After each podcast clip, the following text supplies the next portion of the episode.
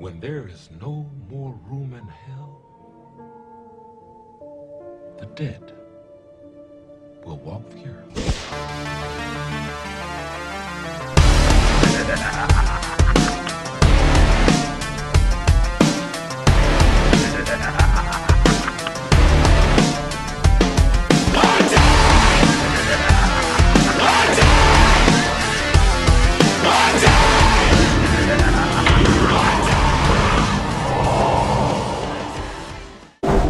Welcome back to the Gallows End, to episode 13 of the Level 90 Undead Rogue podcast. I'm Ian, and this week we've shadow stepped through Townlong Steppes portal onto the Thunder Isle, sapping and stealthing our way through the melee.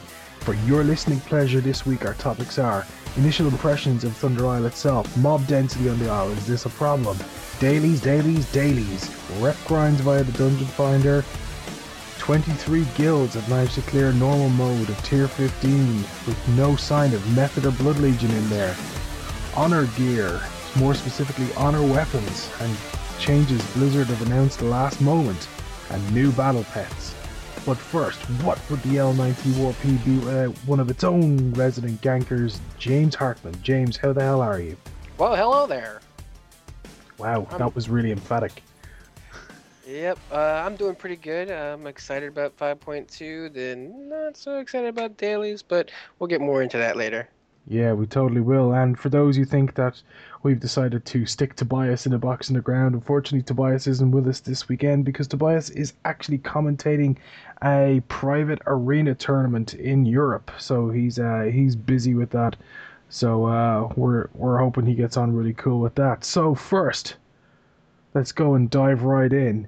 The island itself, the Isle of Thunder, the initial impressions. James, I don't know about you, but for me, jumping into this storyline. I mean, I only got into this uh, storyline off the back of 24 hours prior to 5.2, me completing Operation Shield Wall, mice the Alliance side of things from the 5.1 patch. And for me going into this, it's a bit of a strange vibe for me because I've got no real lead as to why the hell I'm going into the Isle itself. I've got. I don't feel there's a threat that's making me that I have to go there, apart from the the two quests, one which sort of gets jumped on me as soon as I'm in there, and the second one when I go pick it up in Townlong Steppes. And you know, uh, I feel like I've kind of been thrown under the bus or thrown onto the island in the same way I was with the Isle of Quel'Danas. You know, you jump on your portal in Shattrath and you're kind of launched into mid into the middle of it. What do you think? Well, at least Isle Quel'Danas had a reason. I mean, that's where the Sunwell is. But this island, kind of like there, and you're supposed to believe it was always there, and it doesn't look that far away. Um, but the whole situation with that is uh, there was a little bit of audio lore and role playing with Jaina, at least on the Alliance side. I'm sure there was some available for the Horde side as well, because Jaina was more so talking trash about the Horde and uh, the Alliance being blamed for for incidents on Pandaria and escalating and causing imbalance between the uh, the Pandarians and the old kings, the Mogu. Um, so there was a little tiny bit of role playing, and I believe if they didn't do the audio lore, like her actually speaking, no one would have an idea what was going to go on. Because no one's going to stop and read those unless you're possibly on an RP server.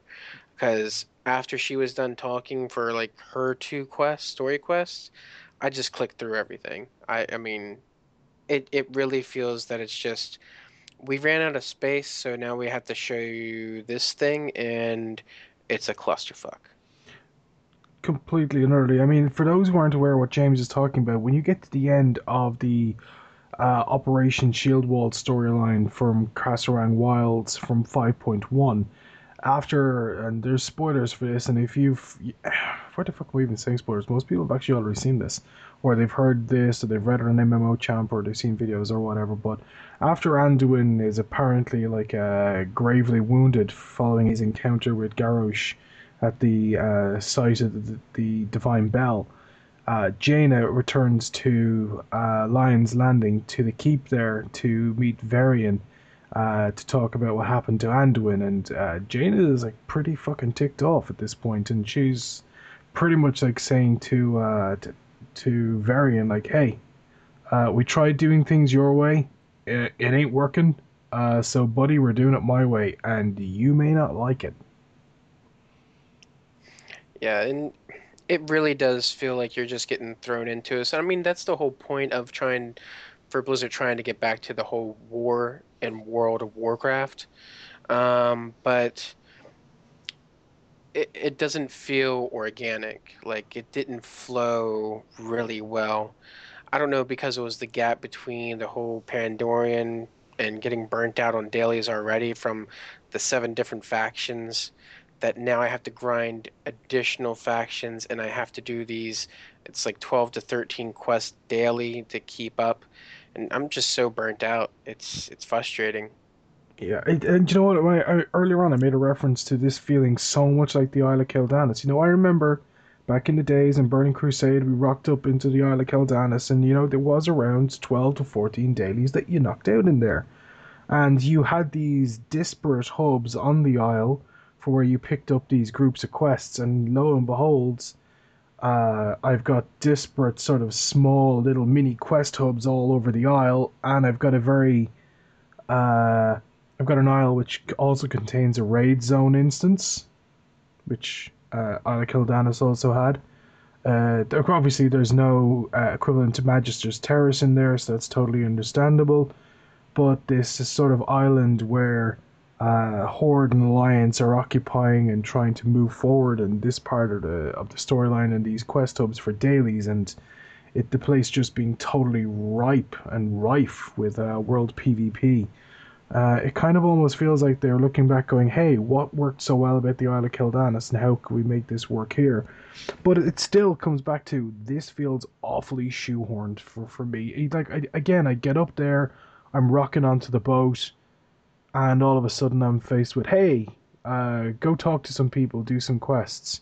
I don't feel like I've been. I'm like, why am I here? Like, if if this if I was a person in game, I'd be like, fuck you. I'm gonna go and I'm gonna have a drink in the Gallows End uh, tavern, or I'm gonna go and hit up one of the taverns, uh, in in uh, Undercity or Orgrimmar, and like, fuck you. Uh, when I, when I'm good and ready, I'll come and do some shit. Until then, you need to go take a chill, lady.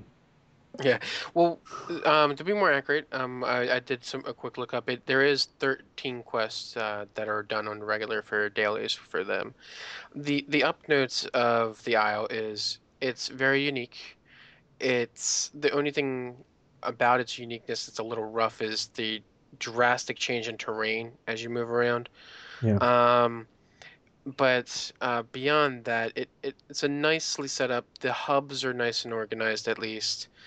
Um, and there's a lot of cool visuals around the island as well. Uh, I always see it as a plus that it is a PvP hub as well. They do have, I think, about seven PvP quests. Mm-hmm. Uh, and all these give reputations. So it's not like you're going to be very starved for reputation for a very long time. Um, the PvP ones even give conquest points. I don't think very many. Um, it gives conquest and honor.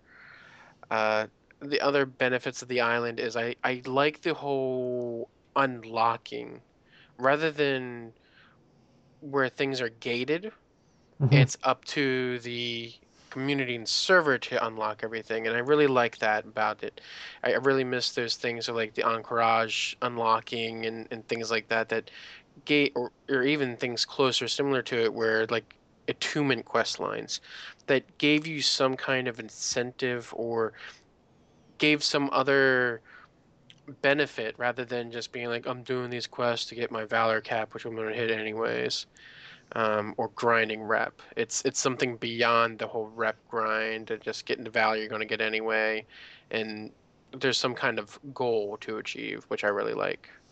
Yeah, the goal being there is one thing, but there's a great deal number of players who are around from the Burning Crusade days, and I'm going to preface what I'm about to say with yes, I'm about to make another reference to the Burning Crusade, and yes, I'm aware an awful lot of players who are around in Burning Crusade are no longer players, and yes, I know the game has drastically changed and moved along since 2007, 2008.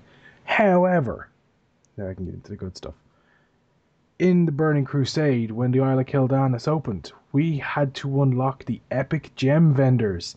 And there were an awful lot of realms who actually didn't unlock those until the months, and in one realm's case, the weeks leading up to the launch of Wrath of the Lich King. Get a better server. no, but like when you, uh, Yeah, like, I- I in do respect, I understand get that. that. Yeah, and, and it was it was almost the same with uh Ahn'Qiraj um I mean it took some servers extreme amounts of long time because they're low pop servers and people are on that that server for a reason because it is low pop.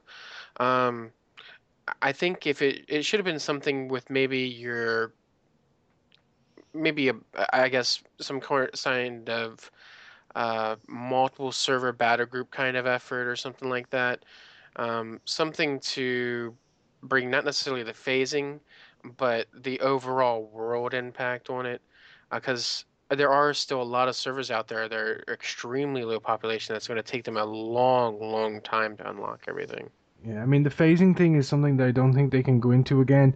The second that they introduce that kind of phasing, there is going to be cries of, "Hey, we did this in Molten Front. We're not doing it again. Take that shit, go redesign it, and come back to us when you when you've got something better to show." Because Molten Front, for most people, actually, the, what's funny is a lot of people, and this is totally anecdotal, so. Uh, when I'm talking about this, please don't think that I'm I'm speaking like there's complete hard fact. It's anecdotal from what I can see from forums and everything else. And yes, I'm aware the people on forums are the ones who were talking. The people who did like it, obviously, a lot of them don't turn up on forums and go, "Hey, I really like this." The majority of people up there are like there to QQ, whinge, moan, whatever the fuck else to do. But uh, the the anecdotal evidence that exists there is, and if you look at even some of the comments that Blizzard have made themselves, and you can read into them what you will. Is that Molten Front and the way that it was staggered out in terms of its phasing? A lot of people really, really didn't like that. Yeah, I didn't like the whole thing where, based on my progression on rep, I could not quest with a partner or Dale or, or guilty. Um, I was completely against. I really, really hated that. I'm glad that they have these whole bunch of quests that you can pretty much go there and start doing. There's no phasing that to be really affected, and the biggest complaint people had in MOP that Blizzard actually listened to was like they would go to a quest hub, even on a PvP server, and not be able to turn it in because they're just killed constantly. So now they have these protective shields over the quest to the uh, NPCs that you have to speak with to either get quest or interact with, which I think that's not disrupting the PvP flow of world PvP, but it's nice to have that you know tag safety tree to touch and hold on to while you're getting your quest and turning in shit. You know, people who are actually complaining about that and have actually spotted a couple of whines about that. Some of those people have actually said have been around since uh 06, 06 late oh, sorry 07, 08 and all that for TBC, and they seem to forget that on the Isle of Quel'Danas we also had these areas where you'd hand in quests where you'd have very heavy uh, guard protection Oh yeah. and that if you killed anyone near the guards, and literally you didn't have to be right next to them, but you could be within, uh, say, 10 yards, 20 yards in terms of in game uh, gap measurement, and the guards would literally come over and you'd be corpse running back pretty quickly. Yeah. And I think that that still promotes PvP, world PvP, because people still did it, especially when they were out questing. But people still did it inside of the town. I know I did. You would try to kill somebody and then run off before the guards netted you too many times before twenty of them spawned and killed you. But Oh, yeah. Either way, it's it's still I think it it gets back to the roots of the world PvP that you saw in Burning Crusade and, and Vanilla, um, where those guards are there. It I think the guard aspect is probably a little bit easier for people to understand and take in, such as like Booty Bay and Quo Danis. It's more so the fact that I can't attack that person at all now, um, which might frustrate some people. And you also can't grief NPCs for uh, for people here because another thing that they did as well, which I thought was really smart, is you can't actually mount inside those bubbles either. So you can't Yeah. actually agree because that was the one thing that happened with Half Hill initially was that um, you know what I'm guilty of this too, loading up on a mammoth and pissing off players from the opposite faction, uh, and then getting sort of uh, tells from players in my own faction going, "Hey, dude, look, I know you're trying to piss off uh, the Horde or the Alliance, depending on which one I was doing it on, and uh, but listen, I'm from your own faction. Can you just cut me a break and can you just move your ass a bit so I can do it?" And I'm like, "Hey, look, if you don't know how to use your mouse wheel and scroll in to click on it, it's not my fault that you haven't upgraded your stupidity to common sense." Yeah. Uh, uh, but like, uh, so like in one respect, it stops that kind of griefing. And Half Hill and the other quest hubs that were kind of like that throughout uh, Pandaria in the early levels, and especially for the first couple of weeks, and I mean definitely the first two months, like griefing was heavy all over the place. And like I think the this is a way of kind of stopping griefing. Uh, which some people are like, hey, Blizzard is trying to control fun. No, they're trying to stop assholes. There's a difference. We're okay with them stopping asshole behavior. Yeah, I think it's. I like it. That, that's one of the things I like about it. Now, another island that they have is the Isle of Giants. Mm. That isle, I think, is fun. Um, the reason I think it's fun is because you just go there and grind the shit out of a shit. It brings me back some nostalgia, and the rewards for grinding are actually worthwhile. Like, of course, you have the lower rewards for motes of harmony, which you can get off the mobs too while farming. Um, you can actually buy spirits of harmony, which is great. Uh, for I think 99 bones, you can actually, of course, you can get a new pet. Um, I think he's he's 1,000 or 999 bones, and then there's also the reins of the bone white primal raptor, which is so so something I miss from vanilla, the white raptor. Um, some people were able to keep theirs. Some people were tricked into trading it in by accident. Uh, but the the best thing of it is um, the achievement when you get is 999 problems, but a bone white raptor is not one. That's I know it's Yeah. they they've actually got some really sweet uh, uh, achievements uh, as part of sort of this 5.2 slice of content, and one that I actually really like, just where we're sort of on the topic of achievements here, is Boop, where you actually knock uh, one of the uh, oh, pterodactyl riders off their flying mount onto the Mhm. ground. I just like I spotted one today and. I was on my paladin and I was like, okay, so I'll drop a judgment up onto it. Achievement pops, and I was just like, I was smiling ear to ear just for something so stupid. And just because the name Vitnola comes up in my guild chat and, and local chat is uh, such and such has just gotten boop. and I'm on vent as well at the same time in my guild, and just and all I hear is boop, boop, boop across from all all the guys in uh, event. It was it was just funny. Uh, again, this the I think that the there is a kind of an, a, a small side amusement that actually comes from this, and very often if we find uh, the name the names of achievements, especially when I'm uh, uh, out and about my own guild members, uh, another point of amusement, especially when they're earning them. And we're then picking up what the references to them are from originally as well. yeah. Uh, so moving on from sort of the initial impressions of it, uh, one of the things that kind of struck me with this, um, especially like I didn't jump in on the first day or on the second day. Like my first time jumping into the island, to be quite frank and honest, was actually yesterday, uh, yesterday evening, in fact. And one of the things that struck me about this is the density of mobs, how close they are together, and just how many of them there are. And right now, I don't see this as being a particular problem for with the amount of players that are there, and they're sort of all over the place, multi aggroing, so clearing an awful lot of space for you to be able to move around. But Yeah. if you're talking about sort of a low population server, number one, or a low populace of players that are appearing on that, like even with the best intentions of Cross Realm, like that's an awful lot of mobs to try and work through just to be able to get to one quest achievement objective, let alone complete 13 quest achievement objectives to move around in it. Like, it's. Dude, th- there's a lot there. That's the the whole thing. It it does feel very overly populated, especially when you have everyone trying. Especially if you're on alliance and and you're on a server that's very alliance heavily populated. it, it just feels like there's so much. I mean, it's you have all these mobs spawning and you start to worry like, well, once people such as myself gets burned out and then tries to go back later, I'm not going to be able to go deeper into these areas to get to the mobs I need. It's going to be I'm going to be aggroing everything. And hopefully they'll tune that down a little bit after initial launch like they do with like a launch and expansion pack in the starter zones. Um, but beyond that, it's just it's frustrating. Um, you gotta go around a lot. You only have your ground mount, which God is so frustrating. But it's, it's the only thing they give you. The best part about it is being turned into one of those lizard dudes that can jump like 50 miles. It's really cool.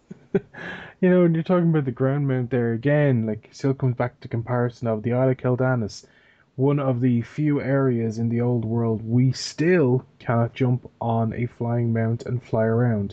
Still can't do it around any of the Blood Elf areas, still can't do it around any of the Draenei areas, starting areas. Um, and you know what, this is something that, like, I one respect, I kind of understand where they're coming from with this. They want to try and keep people compact, they want to kind of keep people up in each other's faces. I mean, the entire point of being at war, and you're talking about this being along a path of escalation in this uh, in this war to being like an escalation of a battle which is impending. Uh, it kind of I kind of understand why they're doing this, but it almost feels like we're forcing you to do this because we want you to be on this path of of where there is no way around but for someone to go you know what? You look like you've got about 25% health on full health. I'll have a go. And getting ganking, which turns into sort of all out world PvP. Like, ultimately, no matter what way you want to talk about world PvP, just as a small side digression is, it still stems from being ganked. yeah. And I mean, eh, that's the whole point of it. Um, you, you don't, like, at least when I was doing the quest, you don't really feel the uh, the presence of the other faction until you get over towards the graveyard area and the ruins. Mm. Um, but we did have a couple horde try to run through where we do our normal daily starter quest area at, and they would run through and for some ungodly reason think we weren't going to attack them. Um, they died, but uh, once we got to the graveyard area, it was swarming with uh, alliance and horde. Um, it was constant. You it was and one of the daily quests requires you to go inside of a tomb and kill an NPC.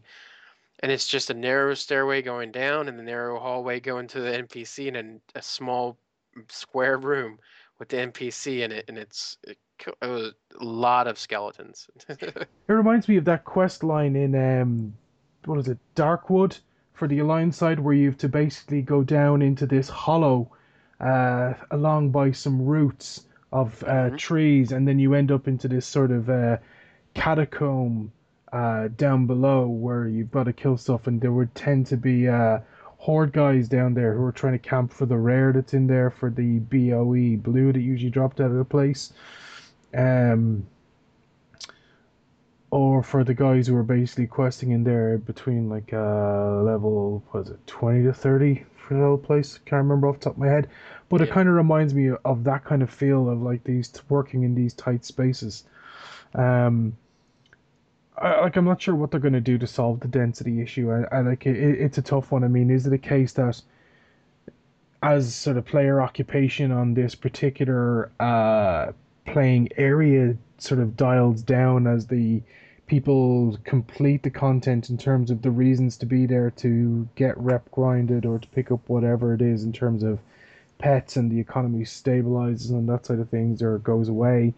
Is cross realm going to sort of kick in at that point? And again at what point is it uh, does it become a dead zone? I mean the isle of Quel'Danas is pretty like again dead zone i know we're talking about like it's content from quite some time back but even if you think about going out into say somewhere like Twilight Highlands right now, even though there's stuff there for people to be able to do and pick up in terms of like uh, crafting materials to go pick up or quests to for those who are trying to get their achievement fix or whatever. Uh, like population zero is fairly apt. And by def- I've I've noticed this by the number of times that I've flown into these areas and I'm seeing my silver dragon add-on just go bing rare, bing rare. And the only reason lots of rares start popping up is because there's no one there killing them, so they're getting to roam around quite freely in mass numbers. And I'm like just going from rare to rare to rare and picking those up. Yeah, and, and I mean, I think uh, at least for a at least for this content patch, um, because they plan on 5.3 being off off the uh, the island. So at least for this content patch, I think the rares are to be relatively farmed pretty often, but it will become like Isle Quel'Danas. I mean, only people going for the extreme achievements are going to go there and farm rep or farm the rares and try to get all the rare mobs and stuff like that. It it will become a waste of space eventually. That unfortunately, like Isle Qualdan- Quel'Danas, it's off on its own. So even when leveling, you're not going to be seeing people there, Exactly. which which sucks. And the other reason you go to the Isle of Quel'Danas now is number one, you're trying to farm up the White Hawkstrider or the Mag- Magister's Terrace, or you're trying to pick up the Phoenix Hatchling because you don't feel like parting with 50 gold on the auction house. You're one of those kind of people. Or you want one of the orbs of the Sin'dorei that you can sell on the auction house. Or you're grinding Shattered Sun rep to go and exalt that reputation. Uh, and also pick up the Of the Shattered Sun uh, title for a thousand gold, and also pick up the tabard as well because you like the tabard and it reminds you of uh, Warhammer sort of thing. So that's why you're Yeah. looking for that. Or you're going to go to Sunwell now because you can now solo your way through Sun- Sunwell after them fixing Kalecgos. So uh, that's the reasons you go there. And I like it. It's they keep saying that they don't like the fact that content becomes irrelevant and they're trying to find ways to make content relevant again. I'm struggling to see how that place will be relevant for content in the same way that Quel'Danas is. In fact, in fact, all I can see is that it is going to be as irrelevant as Quel'Danas is, because it won't be on a pa- on a leveling path. It won't be on a Yeah. to be able to progress through your character. You you have to be able to pass through these areas. This is going to be one of those skip it. It's almost like uh, was it Halion? the yeah, boss exactly. that, the boss that no one saw, no one does, and no one frankly gives a shit about. Yeah, you're uh, right. Like I mentioned, it's it's just going to be forgotten about eventually, which sucks. Okay, so moving on, one of the things that you touched on there, and uh, again, this comes into a bugbear for I think you, for you, and it's definitely a bugbear for me, is dailies, dailies, dailies. This is like, hey, go to this hub when you get off the boat and pick up some dailies. Oh, by the way, can you also hit this other hub over there? Because guess what? Dailies. And if you go to this other one, hey, hey, hey, hey, nope, it's not a primal white bone raptor. It's more dailies. Yeah, not a big fan of dailies. I hate them. I hate questing, but I do it because I'm stupid. But that's what Blizzard hopes on. And apparently to Blizzard, the best content in the world instead of adding a new five-man heroic raid, you know, let's have them do some dailies because that is quality content right there. And it it's frustrating because you kind of have to do it. You do have some alternatives for farming some some rep this time around, but it's still it, it feels like I mean, they used the argument of like we took head and chance out because we didn't want you to feel that you had to do dailies to compete to be able to get in guilds, and it's like, well, since you have these awesome 522 items now here, I kind of have to. Yeah, exactly. They were they, and but it again, we're the theme of this, like, and we can still come back to this is Isle of Quel'Danas, right?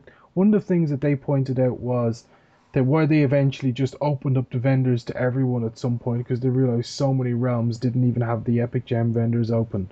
Uh, was that you know when you actually force a major component of gameplay that on uh, that a realm won't doesn't or is unable to unlock to allow progression to proceed on that realm and i.e. be able to uh, access things that are important to the continuity and the progress of gameplay. I mean, look, no matter what way you want to cut this, okay?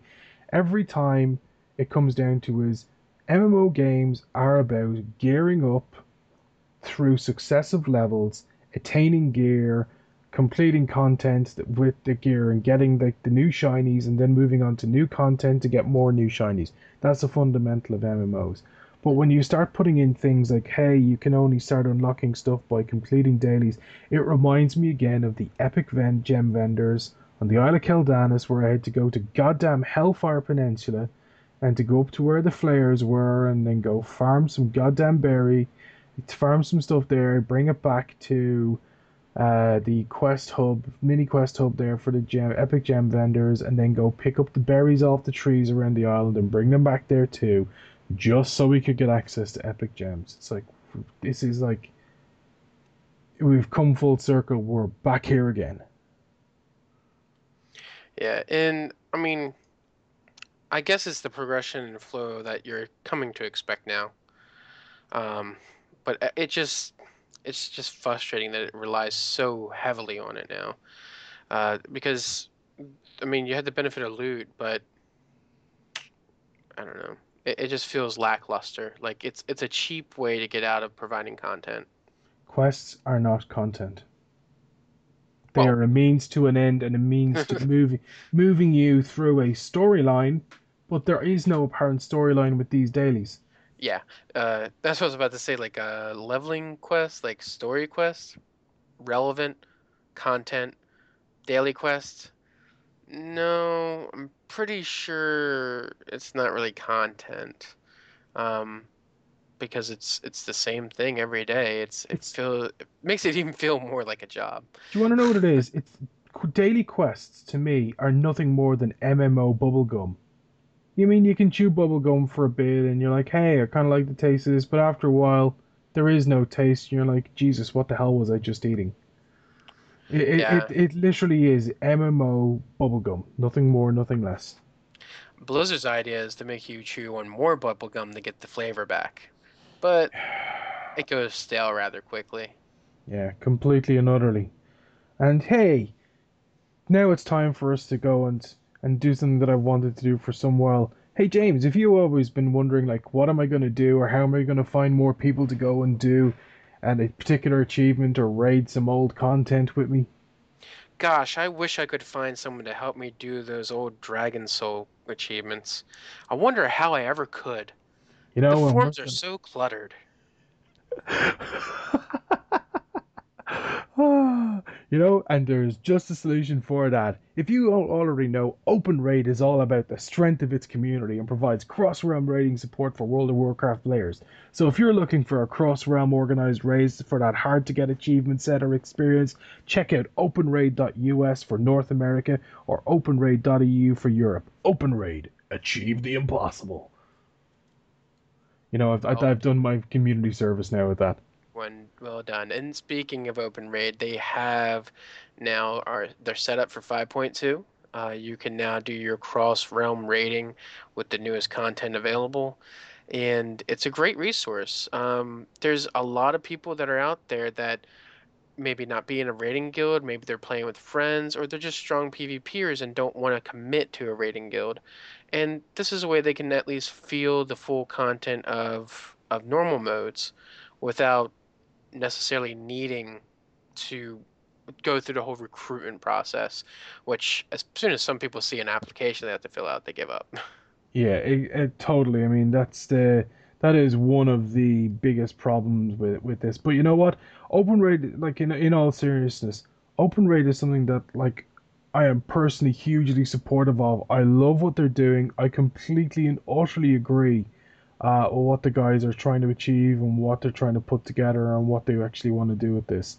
Um, and and you know, it, it, in one respect, it's it's been a long time coming. I mean, people tried to form uh, sort of groups to be able to complete raids and complete content in the old way on the old uh, official forums, on the Realm forums.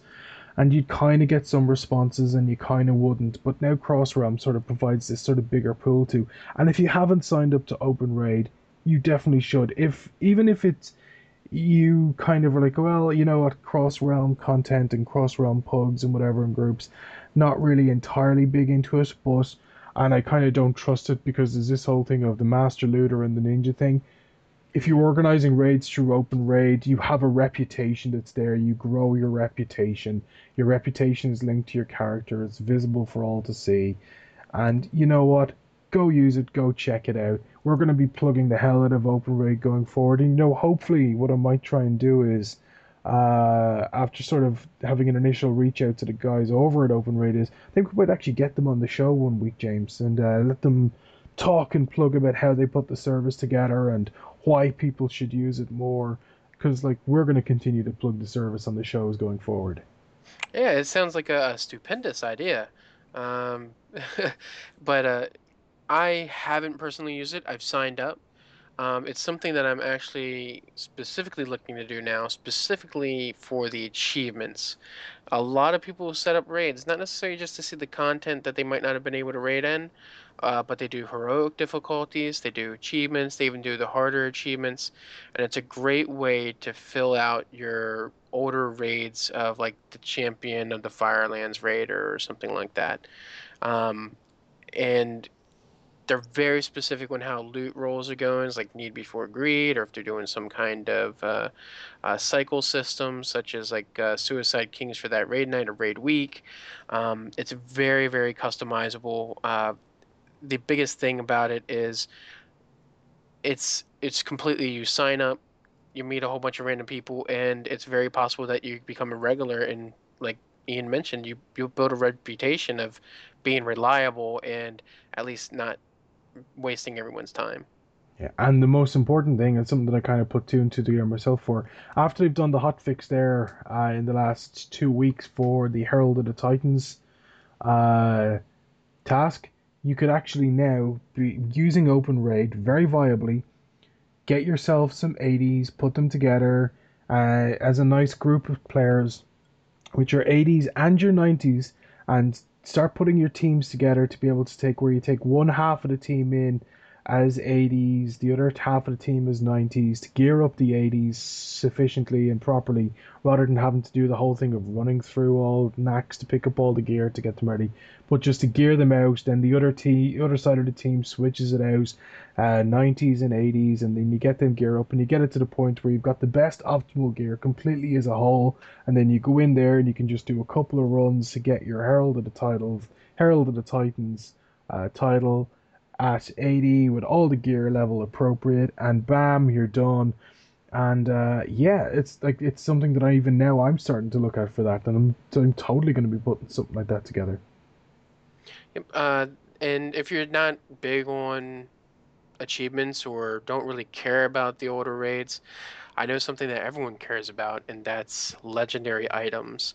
They do set up groups and regular groups for uh, loot list, um, such as they do a cycle, and a lot of the people will agree to keep coming even though after they finish their item. Um, I've had a friend that actually finished their Shadowmourne that way, and uh, they stuck around for a couple months after to get an original group of people all the items needed. All the other loot was just pretty much just free roll, which which would normally be if you set up a group on your own on your own server. So. Yeah, again, do stuff in the community. The community extends now to more than your realm, and that's not a bad thing. In fact, for when you see stuff like this, it's a good thing. So, moving on from our huge and totally shameless plug for Open Raid, which I am totally unashamed of. I want to talk about rep grinds now via the Dungeon Finder. You can now grind every day grind that rep. Apart from the work orders on the ranch for rep, you can now pick up additional rep for the 5.0 factions through the Dungeon Finder. James, how have you found this? It's meh. I thought you were gonna. I mean, that. I'm not too excited about the whole scenario things. I know, I know you can get rep through scenarios now in the Dungeon Finder. They also have the solo rep, uh, solo scenario stories that you can do. Um, I just, uh, I mean, it's just another way. It's better than doing dailies, at least. But some of the people you get in LFR, well, not LFR, but Raid Finder, or Dungeon Finder, rather, man. You'd be surprised how it is possible to fail a scenario. Oh, completely. I mean, for I think when I'm doing uh, Dungeon Finder now, I think it's a rarity that I'll actually jump into the general population pool for it because it's just Mm. bewildering and it's, it just saps the will to live from you. And when you when you want to go on a run for things, I'm lucky enough I'm in a large enough guild with guys who on a daily basis are looking to hit a couple of dungeons and they're and I'll go along and I'll tank the dungeons or I'll go DPS in the dungeons. Uh, and I'll go along with them. And for this now, it's it's good enough that I can do this in my guild and get this done again, having to Mm. dip into the general population and then just feel exasperated at the end of it. But yeah, as I was mentioning earlier, I mean, it is a breath of fresh air, at least from doing dailies. It doesn't put as much stress on it because I'd rather be running around killing things. And if you have a pre-made doing it, you can burn through them rather quickly, um, dungeons or scenario. And it's it's not as bad when you're doing it with people from your guild or friends on the realm, uh, or even cross realm. I gotta say, I'm actually glad they didn't go down the route of like sticking a tabard on and grinding rep because I remember doing that in Cataclysm where you literally stuck on a tabard and you ground out the same dungeons over and over and Yeah. over and over and over and over again to the point where you're just like, if I ever have to fucking come in here again, sweet Jesus, I am going to fucking kill somebody. Well, you can drop your tabard on the ground, your guild tabard, but you don't have to. Yeah, it's like I I hated that system because that system, like as much as it's a case of well you don't have to, yeah you don't have to, but you don't. There is an awful lot there that compels you to do it, and the the, the difficulty there is trying to remove the, uh compellingness, uh, of the thing, and that's uh, I think I'm glad that they stuck to their guns and didn't cave in and give the easy option. That makes me very happy. And just while I'm on the subject of tabards there. I'd uh, actually spotted, uh, I think it was either a tweet or it was a pickup from uh, one of the recent dev interviews uh, saying that they are not in 5.2 or in 5.3, but after that, they are looking at implementing finally some kind of a system for tabards to get them out of your banks and maybe into the same way that uh, like pets and mounts are. Oh, thank goodness. I I have I literally like and I've only kept the tabards that I can't get again or I got through rep or an achievement. Not like the ones that you can purchase from a vendor, and it still takes up over a bag. Um, probably about two bags, possibly. Yeah, it's about And- thirty slots of like of tabards. Just like by the time you get into like you know the achiever where you get the uh, Mhm. the orange and black tabard, and then the next level up from that from twenty five to thirty. I mean, they, by the time you get to the end of the uh, current cycle of five point two and everything else, I mean, overall you are looking. I mean, I'm excluding the trading card game tabards for obvious reason, and I'm excluding everyone getting their hands on the seasonal PvP tabards, but you're still talking about liberally like just under forty tabards. Yeah, and it's something that's been needed a long time. I remember they posted some things a long time ago, especially when they first came out with the pet and uh, mount system. Um, that they said something that was like it was it was different, like it was different from storing a pet or mount, since it's not necessarily a spell but an item. So I- I'm glad that they were able to at least try to figure something else out.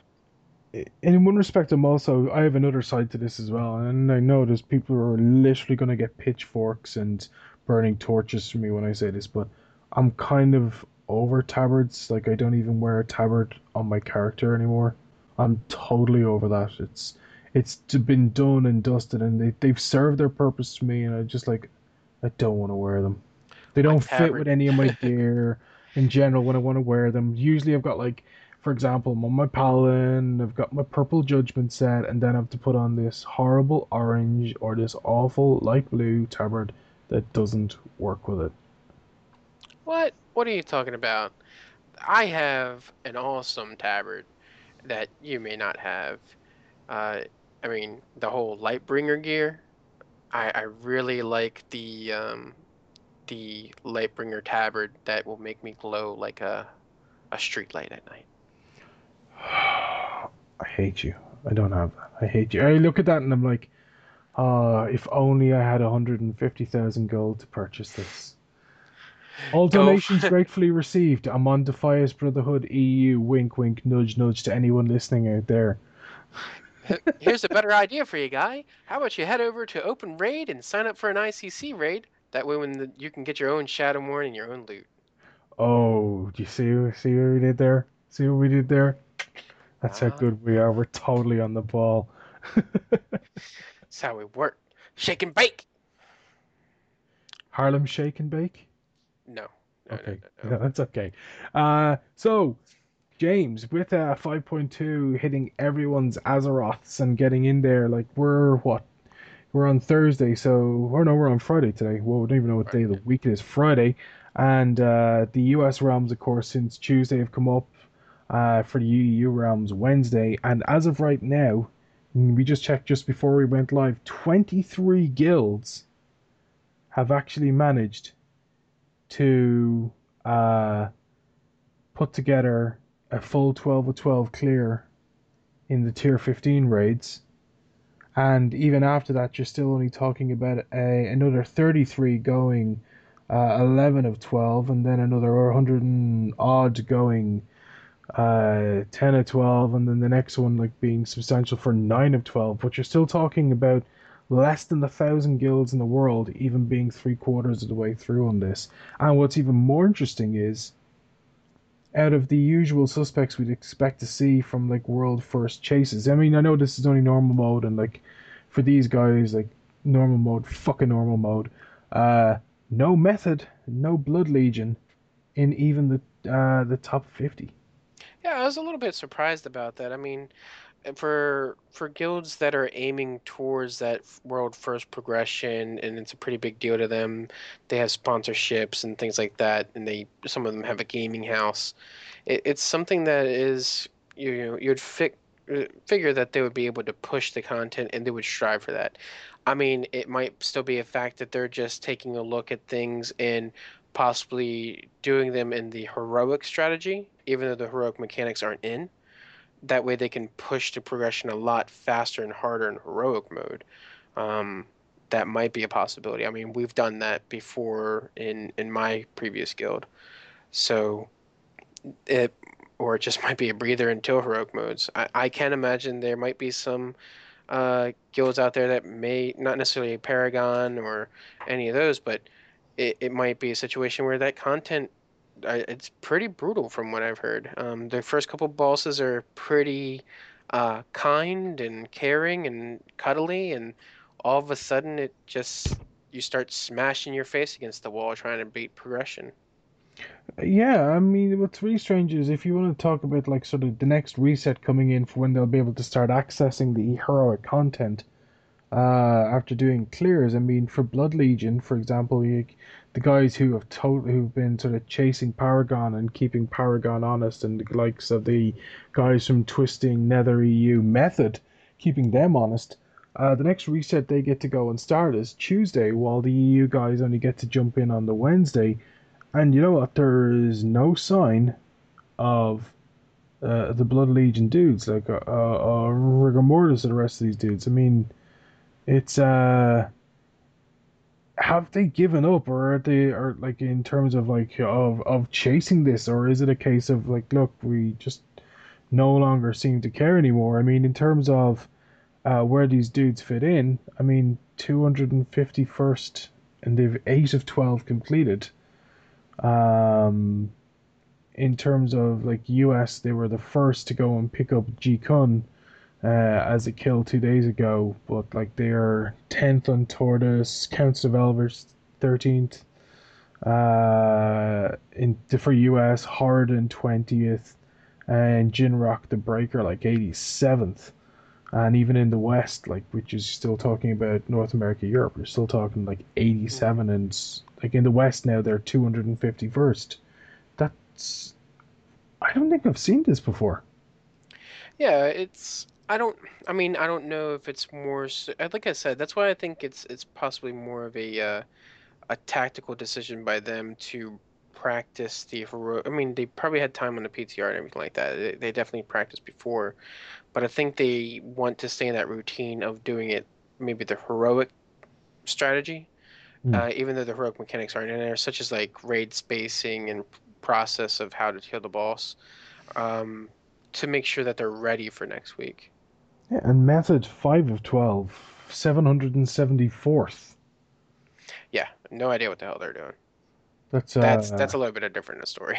Yeah, that's uh, but Dream Paragon, 14th in the world overall, 10th on 10 man, uh, 12 of 12 cleared. Yeah. Um. And and I think they're probably going to be the ones to.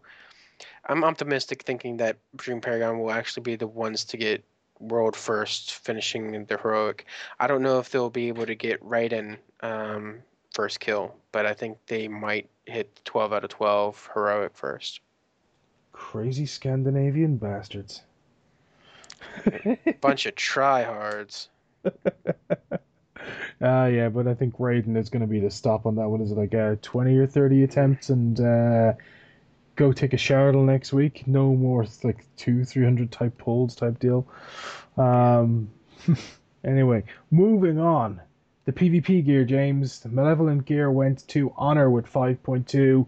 The crafted, dreadful, glad gear has been hitting the auction houses in drips and drabs. Hasn't been as uh, frequent or as much as I thought there would have been initially. But one of the big surprises that I suppose came up with this was um, there was me uh, Tuesday evening, early Wednesday morning, just before the servers went down for the patch, and I'm thinking, hey, I'm all capped out. I've got just approximately 4,000 justice points. I've earned about 39,000, or not justice, uh, honor points. Uh, and I've earned like about 39,000 honor points for the season. I am totally going to be able to go and pick up my weapons tomorrow because I have definitely earned more than 7,250. So I roll up onto the servers. I'm looking, hey, all my conquest is converted to honor. My honor's there. I'm tapped up. I go to look to buy a two handed PvP weapon. Computer says no. I have to earn 7,250 honor before I can go near them. And I'm thinking, hey, what the hell is going on here? I'm looking at the one-handed weapons and I'm seeing the uh, the honor point pricing on those being off, which turns out to be a mistake and Blizzard hotfix it. But the 7250 prerequisite for honor weapons, that ain't a mistake according to the blues. How mad are you? I'm ac- I'm actually so mad I can't actually express the full level of of of my uh, intolerance and inability to understand the lunacy of this. I mean, giving me Yeah. all the gear is great, okay? I'm I'm all good that I can go and tap up and pick up my malevolent gladiator gear, but you know what? When I'm still going to be going and playing against the dudes who are rocking malevolent gladiator gear from last season, they are still going to be taking me to pieces with their PvP weapons, which Yeah, hit that- harder than my PvE ones, which is for a lot of people is raid finder weapons or 463 heroic weapons blues. Yeah, and, and I can definitely understand the frustration that. I haven't been too large in the PvP scene because I I'm not a big fan of the WoW PvP, but the whole thing of the requirement of earning all that honor before you can just get a competitive weapon for the new season is really frustrating because some people might not be super competitive in the arena and they might just want to do rated battlegrounds or just do battlegrounds and if they dare go to arena they're going to be in a lot of trouble um, because people are still going to hit way harder than they can possibly with their upgraded item, uh, their plus eight item level epics from last season, and without being able to have that weapon right away, you're going to actually probably end up getting a new PVE weapon before your PvP one, maybe. I mean, it's a possibility, and that's not what PvPers want to do. I mean, it's the whole reason that they focused on individual PvP gear is to not force PvPers to PvE. i mean look i totally get the point that they don't want to make weapons easily accessible to allow people to use them for pve but my counter argument to that is hey this is why you created pvp power and pvp resilience just remove the pve stats off the pvp weapons leave the pvp ones in there problem solved people aren't going to use pvp weapons to go into pve i mean this is simple Mm. I mean, that was the whole reason they put the PvE stats on the armor and everything is because even though they had those people screaming, I don't want a PvE to get my PvP gear, they also had the latter where people were saying, I want a primary PvP, but I want to be able to go in PvE and not get kicked from the raid. So it's a very difficult balancing act. I can understand it's always the loudest person that yells and cries the more usually wins, but at the moment this is seems to be their their standpoint on it and how they don't try and balance it out.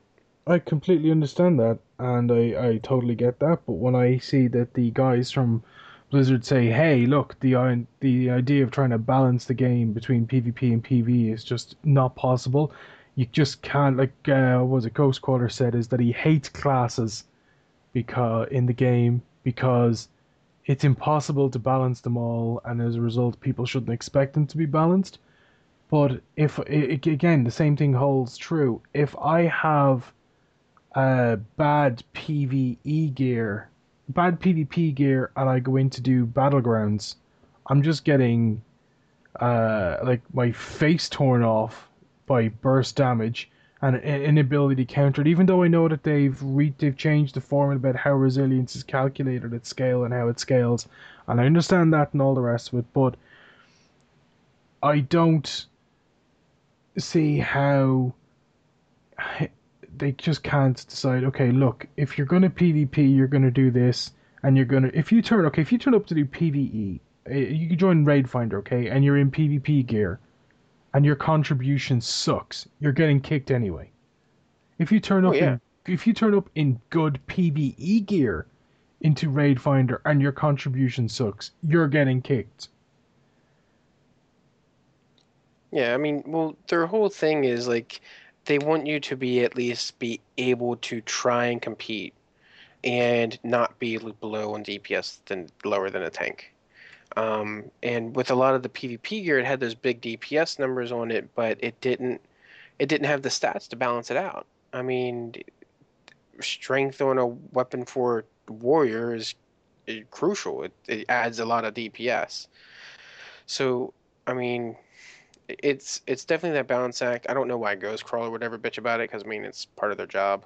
Oh, so. it wasn't. I don't think it was necessarily bitching. I think it was just uh, like trying to trying to justify. make the point of like, look, you keep saying there's no balance in the game. The simple fact of the matter is you need to understand we can't balance. In fact, the game being unbalanced is probably it puts it into a better state of play than anything else. And I mean, I think overall, when you look at the the totality of things so far, Mists of Pandaria this is sort of the best of a bad situation that they've made regarding class balance. I mean, some people will say, oh, but the underrepresentation of class A, B, or C. It was like, fuck your underrepresentation of class. Okay, there's always going to be flavor of the month. You're never getting away from that. Because ultimately, people are trying to get always the maximum advantage they can, and they're trying to game their way to the best results possible to get the best rewards possible. Oh. So there's no way around that, and the sooner the people sort of get with that program, understand that, recognize it, and accept it, the mo- the sooner we can start moving away from these childish, petulant conversations about, oh, but uh, this class is underpowered because it's un- and it's it's it's proven by the fact that it's underrepresented at three v three or five v five, and it's like, well, fuck your underrepresentation. How about you actually learn to deal with the real world But the fact is that hey, life isn't fair okay? And when you're talking about trying to a game where the entire fundamental of it is about getting the best gear to be the best and sometimes gaming your way to that in legal ways and in the and within the confines of the game that's in the spirit of the game that just means that some people are taking a fucking bath on it. So grow the fuck up and deal with that situation. Yeah we're just lucky there isn't a legendary pvp item yet James didn't mean it. Anyone who's listening, and Blizzard developers, James most definitely didn't mean it, and you should never ever implement that. Don't ever do it. I would get it. but last but not least, we're talking. We're going to hit one of my favorite topics right now in game: battle pets. And dude, we have legendary battle pets out in the world to battle against. I haven't came across one. I just recently started getting back to actually doing battle pet stuff because it's it's been more enjoyable than doing. I would log in to do dailies, and then I would just end up either farming the green fire tome, which so help me God will never drop, and doing battle pets out of frustration of not getting the tome and not wanting to do dailies. You know what? Um, I'm sensing a little bit of frustration, hostility, you know, and, and I think in the spirit of fairness, in the spirit of the partnership that we have for such a long fucking time in doing podcast, James, before we even go near pet battles, and since I've managed to have my mini rant, I believe it is only fair I allow you to get your mini rant and your explanation around the Green Fire Tome, and you let the let the the good listeners, the uh the gankers and gankettes, share and feel your pain. James, the floor is yours. All right. So you, you want to look cool and you want to look different from a fire mage. Everyone does. So warlocks were meant to get this green fire that some way they would go through a quest line or get an item that would change it green rather than just like a normal fire like everyone else. So, Blizzard's brilliant idea after delaying it for so long was we're going to make it a random drop only with the PvP mod m- mobs for, you know, either Operation Shield Wall or the Defiance or not Defiance, Dominance offensive. Um and you sit there and farm and you're thinking it can't be that bad because it's only for warlocks, right? It, it should drop. And and if anything, maybe it should only drop for warlocks, you know, similar to how things work with enchanters and alchemists and and uh, engineers, where you know you get those patterns that only you can see and roll on because it makes sense. No, what they decided was we're going to make it a random drop only from those mobs with an extremely low drop chance, probably even lower than the blood soaked bandages. And everyone can find it if they want to, but no one's farming it anymore. Because you know why? We moved the focus of where you do dailies and do your daily grinding to this faraway land called Isle of Thunder. So no one's actively fa- farming it. So you're not going to see them too often in an auction house. Now, I come with a dilemma. If I ever do get blessed to find one, should I sell it for thousands and thousands of gold, or should I look badass for eternity? I'm thinking badass, but that gold is very tempting. And the whole fact that it is bind on use, not pickup, not equipped, or not, well, not equipped rather, but bind on pickup more so. It's aggravating that you will see them on the auction house and they're going to be far out of the normal player's pay grade where it's going to be up there for so much and it will sell i've i've put a little bit over seven hours of farming just those mobs. I'm a warlock i'm multi-dotting everything. Things die kind of quickly but it's still dots so they take a bit. And not only that people see me killing all the mobs in the little base that are still doing those quests. Um, and it's a little aggravation when you have to stop your farming session to kill people because if you don't, they'll eventually come around and kill you or get people to come find you. It, it feels very frustrating that it's just this isolated location. I can get the bloodstained bandages because that's a PvP concept for Brawlers Arena, the Brawlers Club, but the fire tome is you know it's meant to be cosmetic it does have a kind of cool quest line so i desperately want it but i believe the drop rate for it was higher on the ptr i know no one on my server that has got it yet So let me ask a controversial question, and I'm doing so in the full knowledge that there is a substantial amount of distance between us, which means you can't automatically pick something heavy or sharp up and beat me to death with it. What would happen if a couple of these tomes turned up on the black market auction house? they would go for the max bid and i would probably bid the max bid Would it piss you off? Oh no. No. I wouldn't have to grind it. I have the extra gold. I just gotta be i gotta, gotta make sure i notice it and bid the most the maximum before anyone else. You know, that kind of nearly almost begs the question of is it worth tweeting the Blizzard development team going, hey, Green Fire Tomes and Black Market Hawk, Black Market Auction House? Question mark question mark question mark. Yeah, that would be nice. Um, it would get money out of the economy for sure because every single warlock I know would at least attempt to see if they could buy it. The only problem with that is it would end up like the blood soaked bandages, where they're all on there for 1k gold now. Whereas when you were originally trying to get one right when they came out, people were underneath the impression they weren't going to be there every day. So they bid all this gold to get a blood soaked bandage, and there was a new list of them the next day. So it does risk the involvement of that happening where it just adds frustration to player base. Um, because you don't want to bid too much, but you don't want to get outbid because it might be there tomorrow. I think it's a good alternative, but I think they really want it to be that extreme of rare drop. I, I really think that they don't. They gave the impression that it's something that every warlock will be able to go do, but every warlock will not go and farm it. So it gives that unique look, I guess. Okay.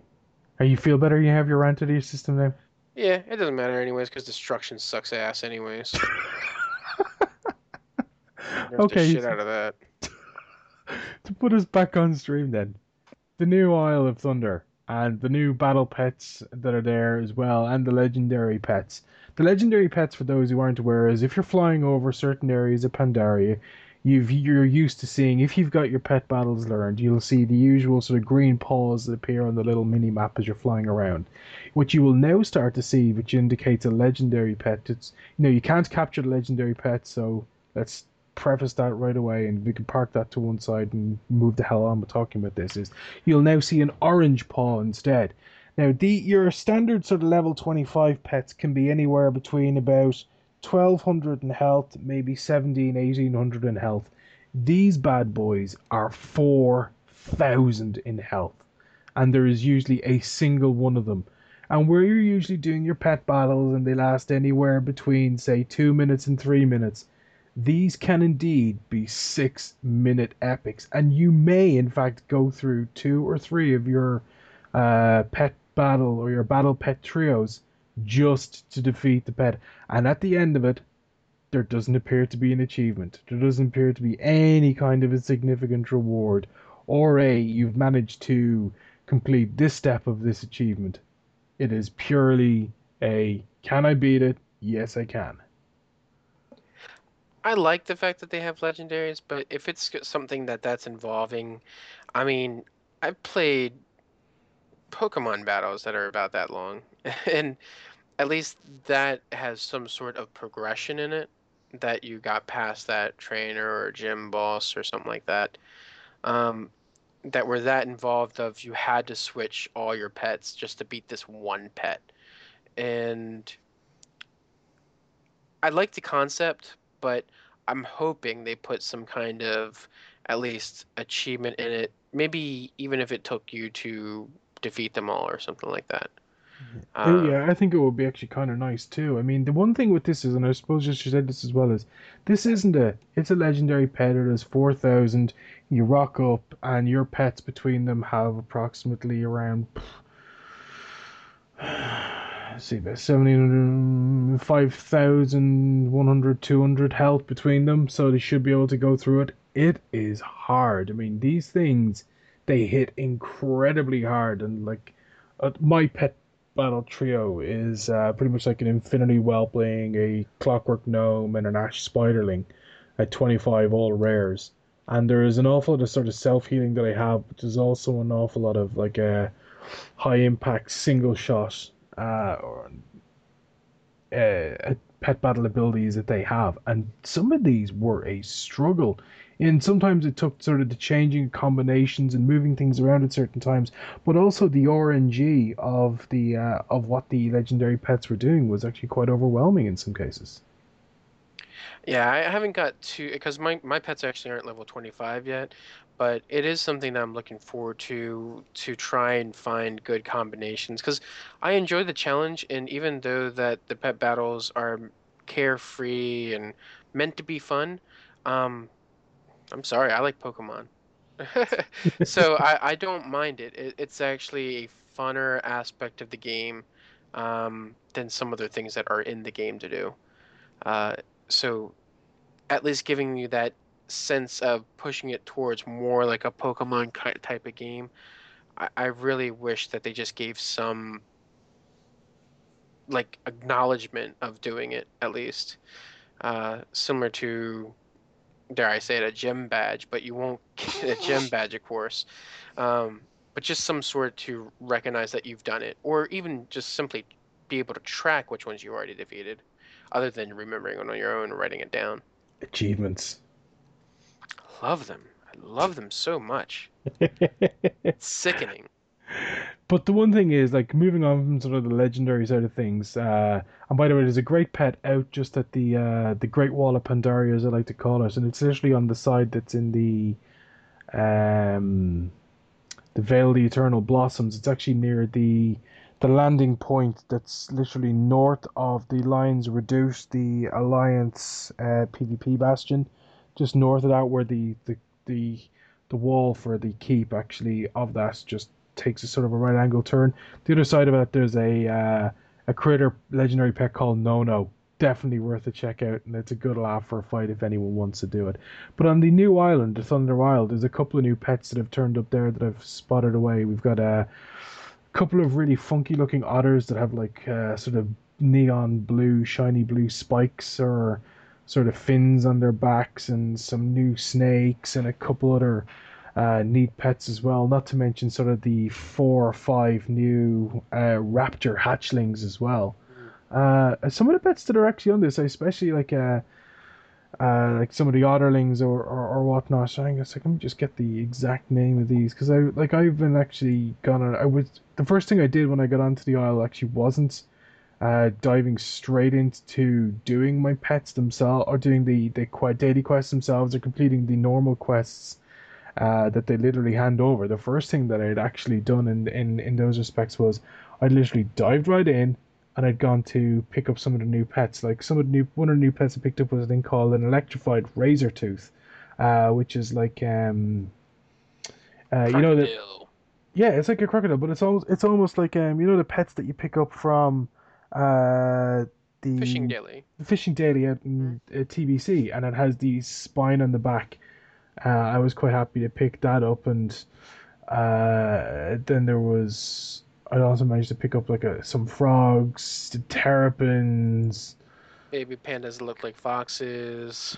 No, I actually haven't gotten to that stage yet. With Oh the yeah. Which is uh, I think, and the Thundertail Flapper actually, which is like a beaver that has like Death Knight eyes and like dark and sort of those same color blue in the ears and on the spine, and then there's the Swamp Croaker Frog, which is the new model of Toad that uh, we had talked about previously on the show. Which is such a dramatic improvement from things like, say, the yellow-bellied bullfrog or the other Mm. traditional frogs you see in game. Just the textures, the shapes, like the yellow-bellied bullfrogs are very, very square and blocky type characters. The swamp croakers is beautiful, well detailed frog. It looks like a frog. It looks yeah. awesome. It looks very much like a real frog as opposed to what you're normally used to, like with Mojo or something like that. It actually has detailed where you can see things that kind of resemble warts and it, it has the correct mouth posture as well of how you would look at a, a toad or a frog uh, when they would croak. Completely. And I mean, the I think the the one thing that's definitely apparent here is that the we keep saying this like the gra- like all the people say oh well wow was a very dated graphics engine? No it's not. They are you can definitely see where things are definitely improving. New texture coming to play even something as simple as a battle pet and you're looking at the quality of the graphics on this compared to some of the earlier pets in the game and you stick them next to each other and you're like how are these even from the same game? Yeah, it's uh I think it's the only thing is that they come into. I mean, the graphics engine is very capable of going beyond and be with deeper texture mapping. Mm. Um, it's just depending on how far they really want to push it, because each time they push the t texture maps to have more detail, they have to also create different versions of it for lower quality settings, and they don't want things to turn out looking like crap or not complete on the lower quality uh, video quality settings. Yeah, and uh, you know what? The, this expansion has definitely been a great example of Blizzard, like their art department and the dudes who are taking care of the graphics side of things, totally, uh, you know, not just meeting expectations, but you know, just exceeding them like in the best possible way. Mm. And you know what? I think James that'll uh, uh, will do us for this week and for this edition of the show. And you know, with our time here at the Gallows End Inn complete for yet another week, it's time for us all to shadow step back out into the world to wreak more havoc, sap, stunlock, and smoke bomb. And you know, if you want to follow us on Twitter, you can hit us up at level 90 rogue. The 90 is the number 90. Or if you want to check out our Tumblr and our blog, you can hit us up at l90urp.tumblr.com. And if you're checking this out on iTunes, don't forget to hit us with a star rating and review, because we appreciate those. I've been Ian, And I've been James. and this has been L90URP. Until next time, obey the shadow. Tune in next time, Fleshy. Same gang time, same gang channel. L90URP out.